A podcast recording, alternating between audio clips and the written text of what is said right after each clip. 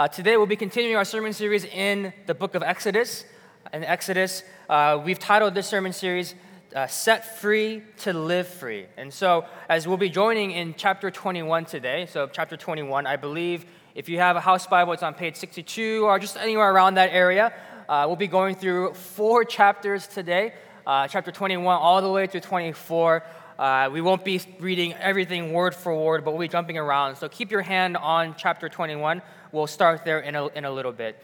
But just kind of to refresh our memories, in the first half of Exodus, as we've, as been here, we've been going through the story of the people of Israel and how God rescued them from Egypt, and he used miraculous miracles like the 10 plagues and the parting of the Red Sea and uh, providing them with manna and water and protecting them from the enemies, and how God set Israel free. But then, as Rafe preached last week, and as we are now entering into the kind of the second half of Exodus, we're seeing now how the Israelites are to live free. They've been set free. How are you now to live free? And so now God gives them the Ten Commandments, as Rafe shared last week. And today we're going to be talking about God's laws. And those are the applications from the commandments. And so um, we're going to jump right into that. But to kind of start off our time, I want to make a, a, statement of what God's laws is. And this is going to kind of uh, be the summary of our time here together in this time. And so you'll see it behind me. God's laws in these chapters reveal God's character and define how sinful humanity can have a relationship with the perfect God. Let me just read it again. God's laws reveal God's character and define how sinful humanity can have a relationship with the perfect God. And today I'm going to show you how that is true from our text in three different ways. Number one, the law reveals the character of a holy, just, and loving God. The law establishes a covenant relationship with his people. And number three, the law or the law exposes the vast separation between us and God. So before we jump in, let me pray for our time. God, we thank you again for the opportunity to dig into your word. God, um, God, there's a lot of uh, content in these four chapters, but as um, we go through it together, as we as you give your law to your people and as we figure out what that means for us, God, just reveal more of who you are through this time, God. Whatever is of you, may it stick, and whatever is not of me, may it just be forgotten, God. And so may all this that we do in this time, God, be for your glory. In Jesus' name we pray. Amen. You know, about a year ago, I had convinced my wife that we needed a Google Home. Okay, if you guys know what a Google Home is, it's a, a smart speaker like Alexa, um, and simply via a voice command, you can command it to do a lot of different things. You can command it to play music, command it to call an Uber, to turn on your lights, to answer a question. And I was looking online and it said that there are over a few hundred commands you can give to your Google Home. And the list actually continues to grow. So I asked myself, and I wondered, you know, having this Google Home for like a year or so now, I wonder how much my Google Home knows about me, since I talk to it almost every single day. Well, it probably knows that I have a lot of questions, especially about parenting. I have a 10 month old, and so I ask it questions like what can a baby eat or not eat? What do you do when the baby throws up or if they aren't sleeping? When can babies finally watch themselves? And just, you know, typical parenting kind of questions, right? It also probably knows that uh, I'm a Christian and I, I love uh, Hillsong music because I tell it to play Hillsong music almost all the time before I, before I get ready for the day. It also knows that I love to cook, that I ask for recipes, that I like sports, that I ask it to play the news and current events.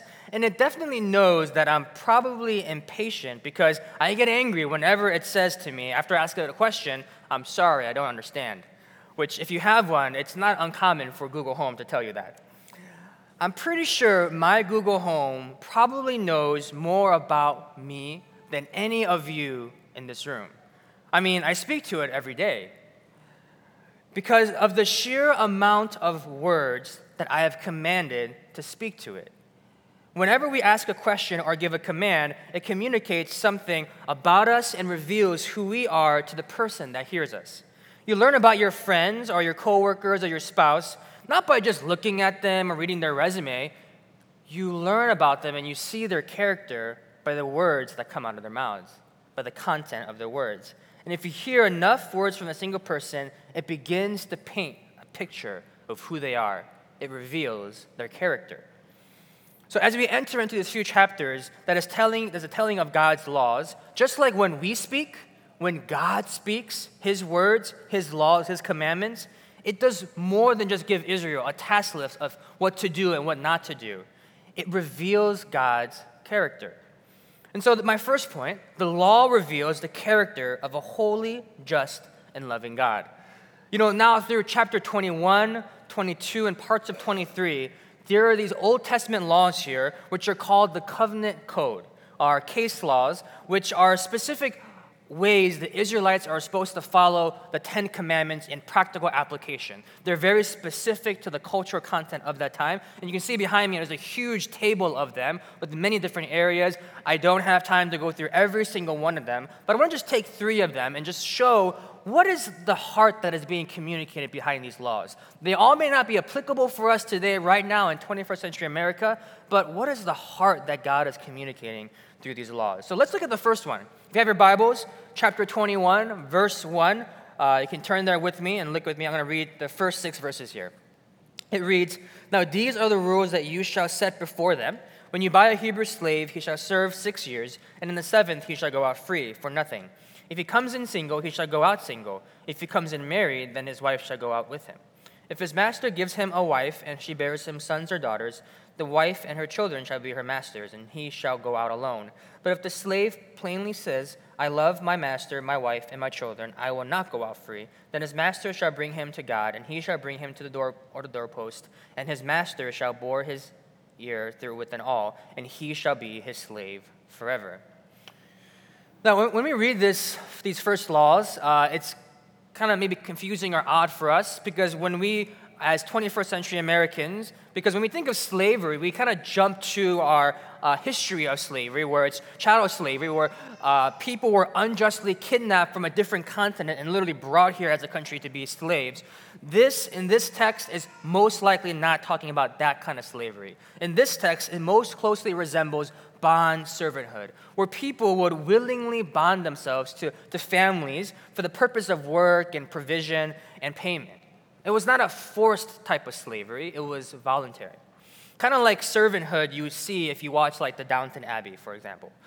You know, this was very different than how the nations around Israel treated slaves. Egyptians and the other nations, they didn't have any laws for slaves. What they, what they would do is they would kidnap ethnic groups. They would, they would keep them for life. They would punish them and they would not pay them. But we see in God's laws, the first thing He does is He gives them laws about how to treat your workers and your servants. And He says, and He, gives them very just ways that once they earn their freedom, that, that you should let them free. And He also allows them to know that when they, uh, if they want to become part of your family forever, that there is a way to do that. There is so much more context and complexity of the issue of slavery in the Old Testament and in the New Testament. But for us, I want us to kind of understand what is the law showing? What is the, the character of God within this law? And in this law, God is showing his heart for justice. That in the rest of chapter 21 and parts of 22, God outlines other laws that are just ways to handle conflicts and different restitution issues amongst Israelites, but also amongst people outside of Israel. The heart of this law is justice. Let's look at another law. Let's go to Exodus 22 in verse 18. And let's go to another example and see what God says here. Chapter 22, verse 18 through 20. It reads, You shall not permit a sorceress to live Whoever lies with an animal shall be put to death. Whoever sacrifices to any god other than the Lord alone shall be devoted to destruction. Now, you know, in our country, we don't have, in a democracy, we don't have capital punishment for spiritual crimes. Um, but for Israel, they were a theocracy ruled by God. And so these commands were very much, and these laws were very much uh, made sense in that time. But underneath each one of these three laws these were religious practices that were practiced amongst the Egyptians and other nations around Israel. For, for the first one, you shall not permit a sorceress to live, sorcery or witchcraft or fortune telling was a way that other nations used to appease or to worship their gods. Uh, the next one, bestiality, was actually kind of strangely a way for them to uh, appease a fertility god for more animals or more, uh, more children or just more crops. And then the last one, sacrifices to idols, was another way. Within their polytheistic religion, many, many gods, they would try to do their best to appease and satisfy other gods so that the gods could give them what they wanted. God did not want that. What do these laws show about God's character? So much so that if you did any of these, you would be punished by death. That God is a holy God, that He is set apart, any of these acts was a direct opposition against God and bringing in unclean, defiling practices against God's holy presence and his holy people. Which points back again to the first commandment you shall have no other gods before me. The heart of this law and some and similar ones after it is God's holiness. Let's look at one more law here. And it's in Exodus chapter 22, verse 21 to 23. That's actually the next verse right after that one I just went over. And it says this You shall not wrong a sojourner or oppress him, for you were sojourners in the land of Egypt. You shall not mistreat any widow or fatherless child. If you do mistreat them and they cry out to me, I will surely hear their cry. You know, these, these laws were given to Israel because they allowed them how to interact with others, how they should treat their neighbor. Because remember, they were sojourners and they were those who were being in slavery in Egypt. And so God is saying, as they you have been treated in those circumstances, how would you have liked to be treated when you were in that position? And so God flips it and says, You are to love them as you would have liked to be loved. So, in these ways, God begins to show out that to his heart of love for his people, that you are to love your neighbor as yourself. And so here, God is showing that in his law, that his heart beats for love right? So, over and over again, these laws from chapter 21, 22, and 23, they give instructions and specific circumstances on how to be like God, how, how, to, how to be like Him, how to be loving like Him, how to be just like Him, how to be holy like Him. This is what the law was doing. So, for us, we, we shouldn't just ignore these case laws then. We shouldn't ignore because they don't make any sense within our culture. But when we read and understand the heartbeat of God's laws, as Rafe pointed out last week, just like a shadow being cast from afar, the shadow points to a fuller and truer substance, a character of who God is, who is holy, just, and loving. God reveals his character through his law. Now, let's look at what happens then after he gives his law. So, after we see chapter 21, 22, 23 of all the laws given, what then happens now in chapter 24? So, if you can just turn your Bible a page or scroll over to chapter 24, we're going to read a few verses here, starting from verse 3. So, chapter 24, verse 3. It says this Moses came and told the people all the words of the Lord and all the rules. And all the people answered with one voice and said, All the words that the Lord has spoken, we will do. And Moses wrote down all the words of the Lord. He rose early in the morning and built an altar at the foot of the mountain and 12 pillars according to the tri- 12 tribes of Israel. And he sent young men of the people of Israel who offered burnt offerings and sacrificed peace offerings of oxen to the Lord. And Moses took half of the blood and put it in the basins, and half of the blood he threw against the altar. Then he took the book of the covenant and read it in the hearing of the people. And they said, All that the Lord has spoken, we will do and we will be obedient. And Moses took the blood and threw it on the people and said, Behold, the blood of the covenant that the Lord has made with you in accordance with all these words. Then Moses and Aaron, Nadab and Abihu, and 70 of the elders of Israel went up.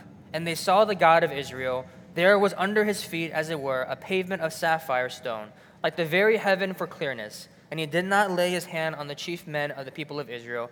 They beheld God and ate and drank.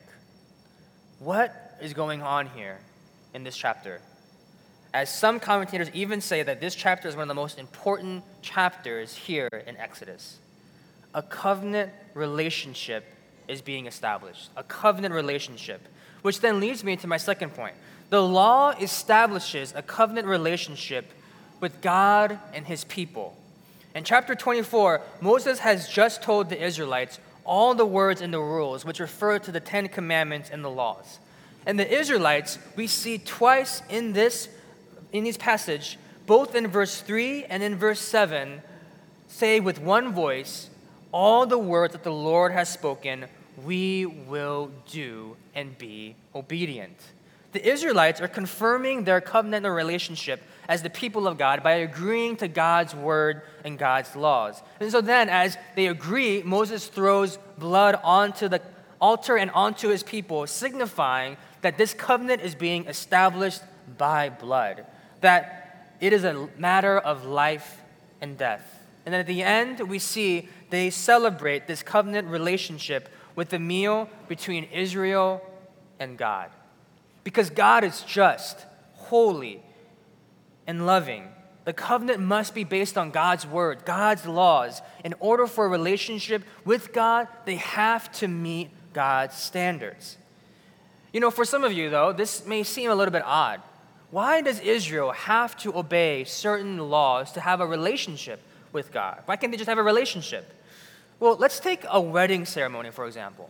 In, during a wedding, some of you have been in one or have seen one. What is your favorite part of the wedding? Is it looking at the bride when she comes down the aisle? Is it looking at the husband to see his reaction when the bride comes down the aisle? Is it the dancing? Is it celebrating with family and friends, the food, the pictures, the dressing up? We all have lots of things we love about weddings. But for me, my favorite part of the wedding is actually the exchanging of vows. I know I'm super sentimental, so I, I, I like the vow exchanging part. But when you hear those vows being exchanged, just let me just read um, a, very, a very familiar words to many of you. I take thee, your, your wife or your husband, to be my wedded husband or wife, to have and to hold from this day forward, for better, for worse, for richer, for poorer, in sickness and in health, to love and to cherish, till death do us part. This is my solemn vow. Aren't those words just powerful? Don't, don't they just convey uh, some emotion and commitment and, and sacrifice and faithfulness? Doesn't that just kind of make your heart flutter a little bit and get a little teary eyed? You know, these covenant vows tell the husband and the wife that no matter what life throws at them, that they will love each other and commit to one another. And they make that vow, not just to each other, but they make that to the, the, the people who are witnessing their wedding ceremony, but also to God Himself. But then, for, for, in a similar kind of way, God's words and law also serve as the vows that establish the relationship between Israel and God. Though this is not an, equal party type of covenant, this is a covenant made between God, who is holy and perfect. And so he's the one who establishes and writes out the vows. He's the one that makes the conditions for them. And so then, if Israel perfectly obeys God's laws, their vows, if they do that, God promises to take them to a land flowing with milk and honey, the promised land. God also tells them that they will, He will defeat any enemy in their way, and that He will bless them from generations to generations if they obey His words and His laws. So, for us as Christians, when we decide to obey the heart of God's laws, we are also desiring to be into a covenantal relationship with our God. Just like when a husband and wife make their vows, it separates them from any other man or woman that could be in a relation that can be in a covenantal relationship with them. So when we obey God's laws and choose to make to be in relationship with him, that also says that we do not want to be a part of any other god, any other idol or thing on this earth. Our commitment is on God alone. God establishes the covenant relationship with his people. God's laws establish the covenant relationship with his people. You know, but the question is could Israel really keep the entirety of God's laws perfectly? Do you know what happens eight chapters after chapter 24? In under 40 days, we get the episode of the golden calf. Where, if you, if you, if you know that story, Israel literally breaks almost every single one of the Ten Commandments and God's law in that instance. After such a beautiful ceremony of saying, We will do all the Lord has commanded us and having a covenant meal, in under 40 days, Israel breaks it and disobeys God and breaks the covenant relationship that God had initiated on their behalf. But what about us? Can we keep the entirety of God's commands and laws in Scripture, let alone in the book of Exodus? Well, have, have, you, have you been angry with someone before? Have you lusted after a man or a woman? Have you called someone a fool? Have you thought you were better than someone, gossiped, lied, stolen something? Have you loved God with your whole heart and your neighbor as yourself every single moment of your life? Probably not. The purpose of the law is yes, to reveal God's character, and yes, to establish the covenant relationship, but it also leads me to my third point. The law exposes the vast separation between us and God. If you go to chapter 24 of our text, the last two verses in verse 17 through 18, um, you, you, you see this. Now, the appearance of the glory of the Lord was like a devouring fire on the top of the mountain in the sight of the people of Israel. Moses entered the cloud and went up on the mountain, and Moses was on the mountain 40 days and 40 nights. Israel had just made a covenant with God, and it was sprinkled on with blood. But notice that Israel does not go up into the mountain, into the presence of God. Only Moses does. Why? Because Israel was still people who had sin in their hearts. For all of humanity, even for us today, the distance between God, who is on top of the mountain, who is holy, who is just, who is loving, and for us at the bottom of the mountain, that length is, lar- is, is wider, is higher than the universe. It's, it's a chasm that we cannot even fathom the distance of. Because in every single one of us, sin lives in us. It's like these chains that grip our heart. And no matter how hard we want to try to obey God's law, to live for Him, to do what He wants us to do, to be in a covenant relationship with Him, we can't do it. It is impossible for us to obey God's law perfectly. And the law exposes the sin within us. No one could do it except one, except one person. 1500 years after this time, the hope of Israel and for us is that we would not need to go up the mountain, but that God and Jesus Christ would come down to us. He knew that if he knew that we couldn't keep this covenant relationship, that over history, Israel would fall time and time and time again. And so Jesus would need to come down. He would wrap himself fully as human as man. But unlike us, he would be blameless. He would not sin. He would perfectly obey God's law. But then, in order to bridge the chasm that separated us from God, it would cost him his own life, his precious blood that was shed on the cross.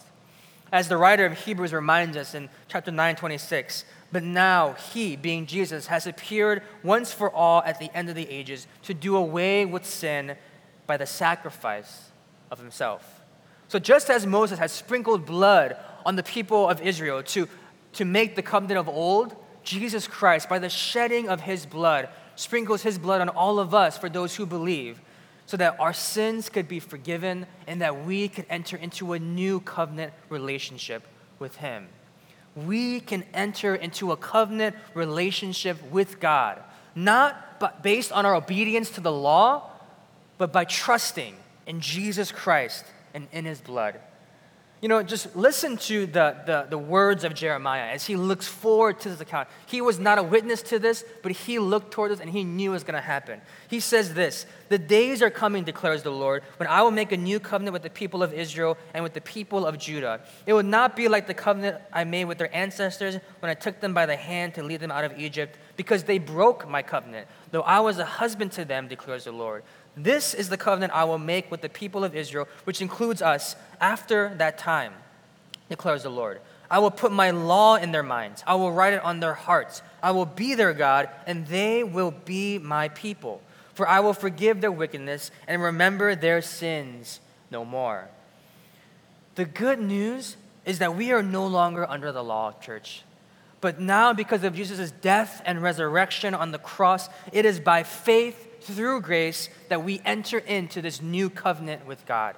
And for those who believe, God promises that God's perfect laws are written on our hearts, not by our own efforts, but by the Holy Spirit living in each one of us for those who believe.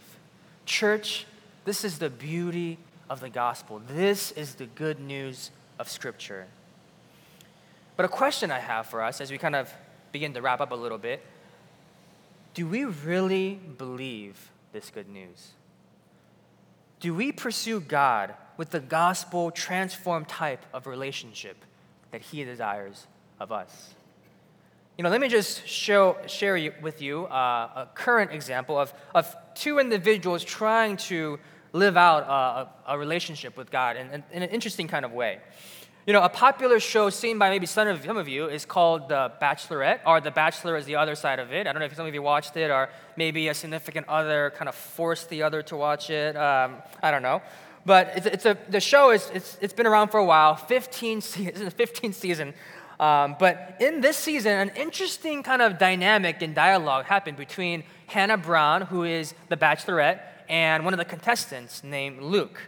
And so Luke is uh, a vocal Christian on the show, and he uh, talks to Hannah and he says, Hannah, like, I, I, am in love with, love with you, but I want a wife that believes in the biblical view of sex and marriage. That you have, that you, that you have to wait on, you have to wait for sex until marriage. And so he shared that with her.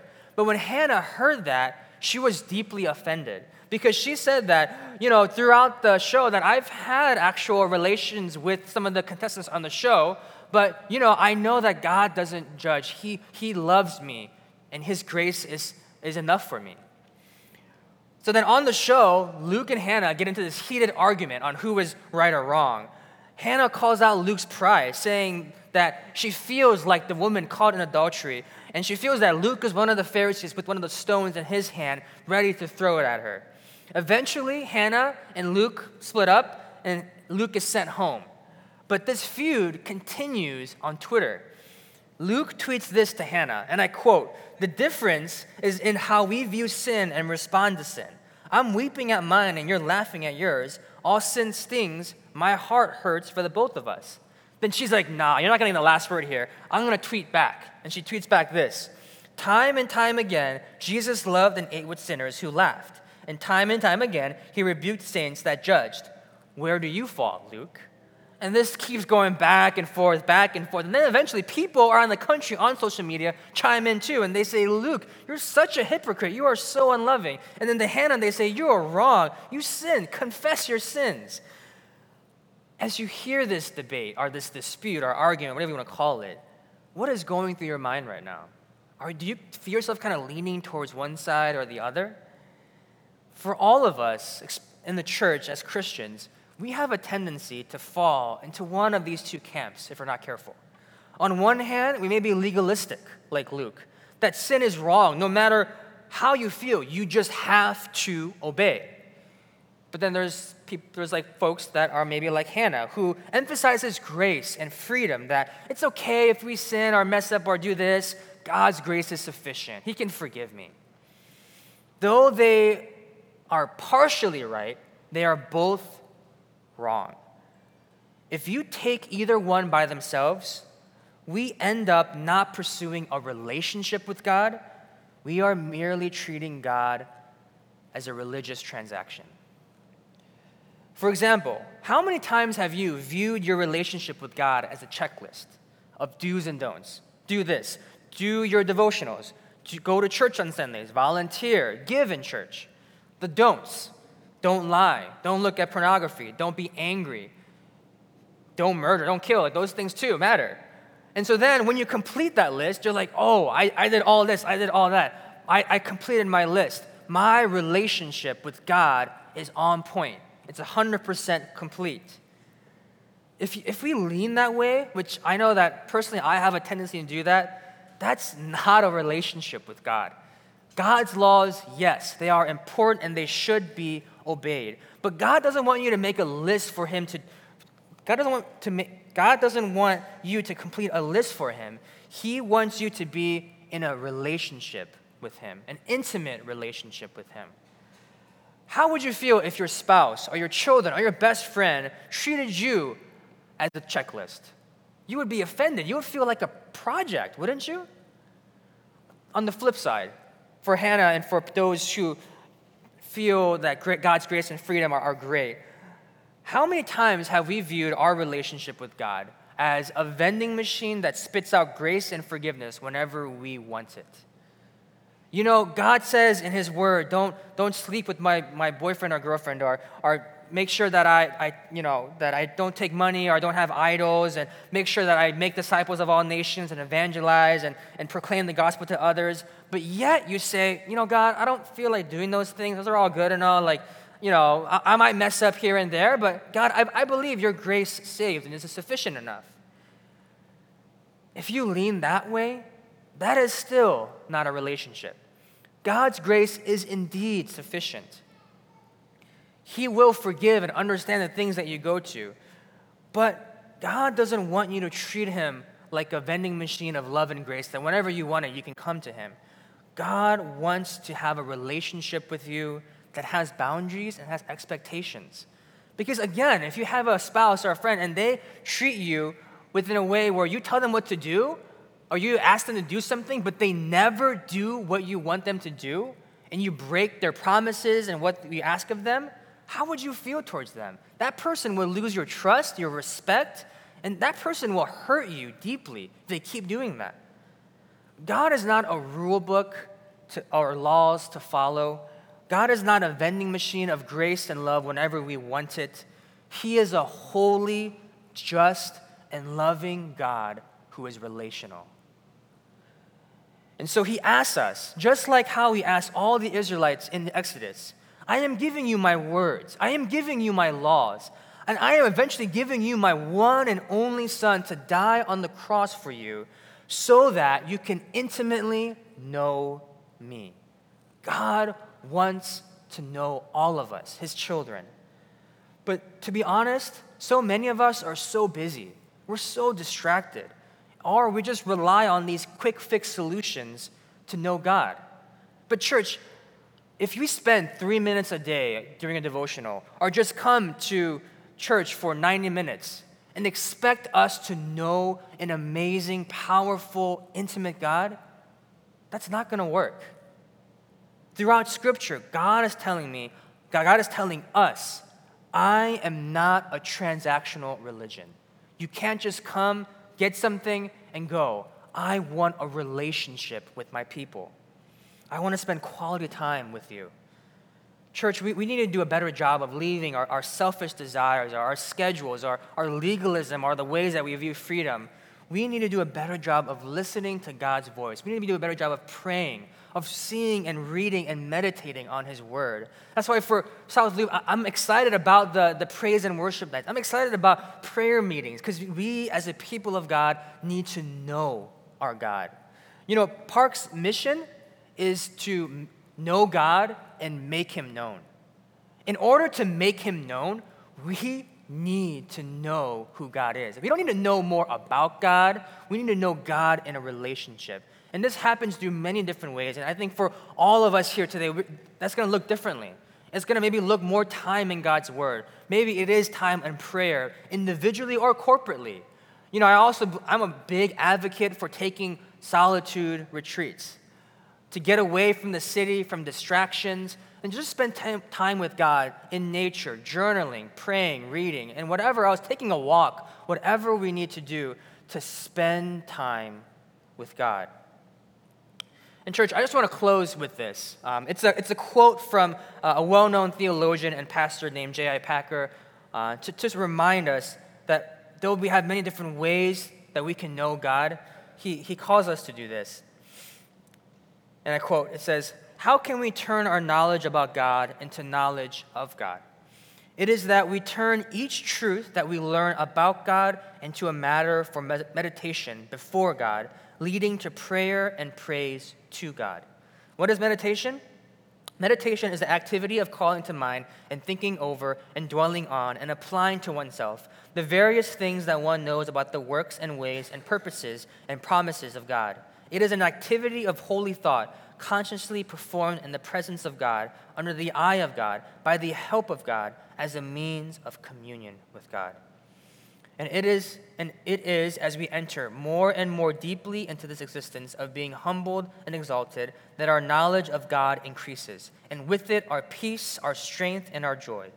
God help us then to put our knowledge about God to this use, that we may all in truth know the Lord. Let me pray. God, we want to thank you that your word is an invitation into a relationship with the holy, just, and loving God. And God, we pray that as we come before you, as we go about our weeks, as we desire to know you, even through your laws, God, that we may enter into this relationship, that we may take time with you, God. Forgive us for looking at other things that distract or busy us, but God, help us to know intimately our Lord, our Savior, and our loving Father. In Jesus' name we pray. Amen.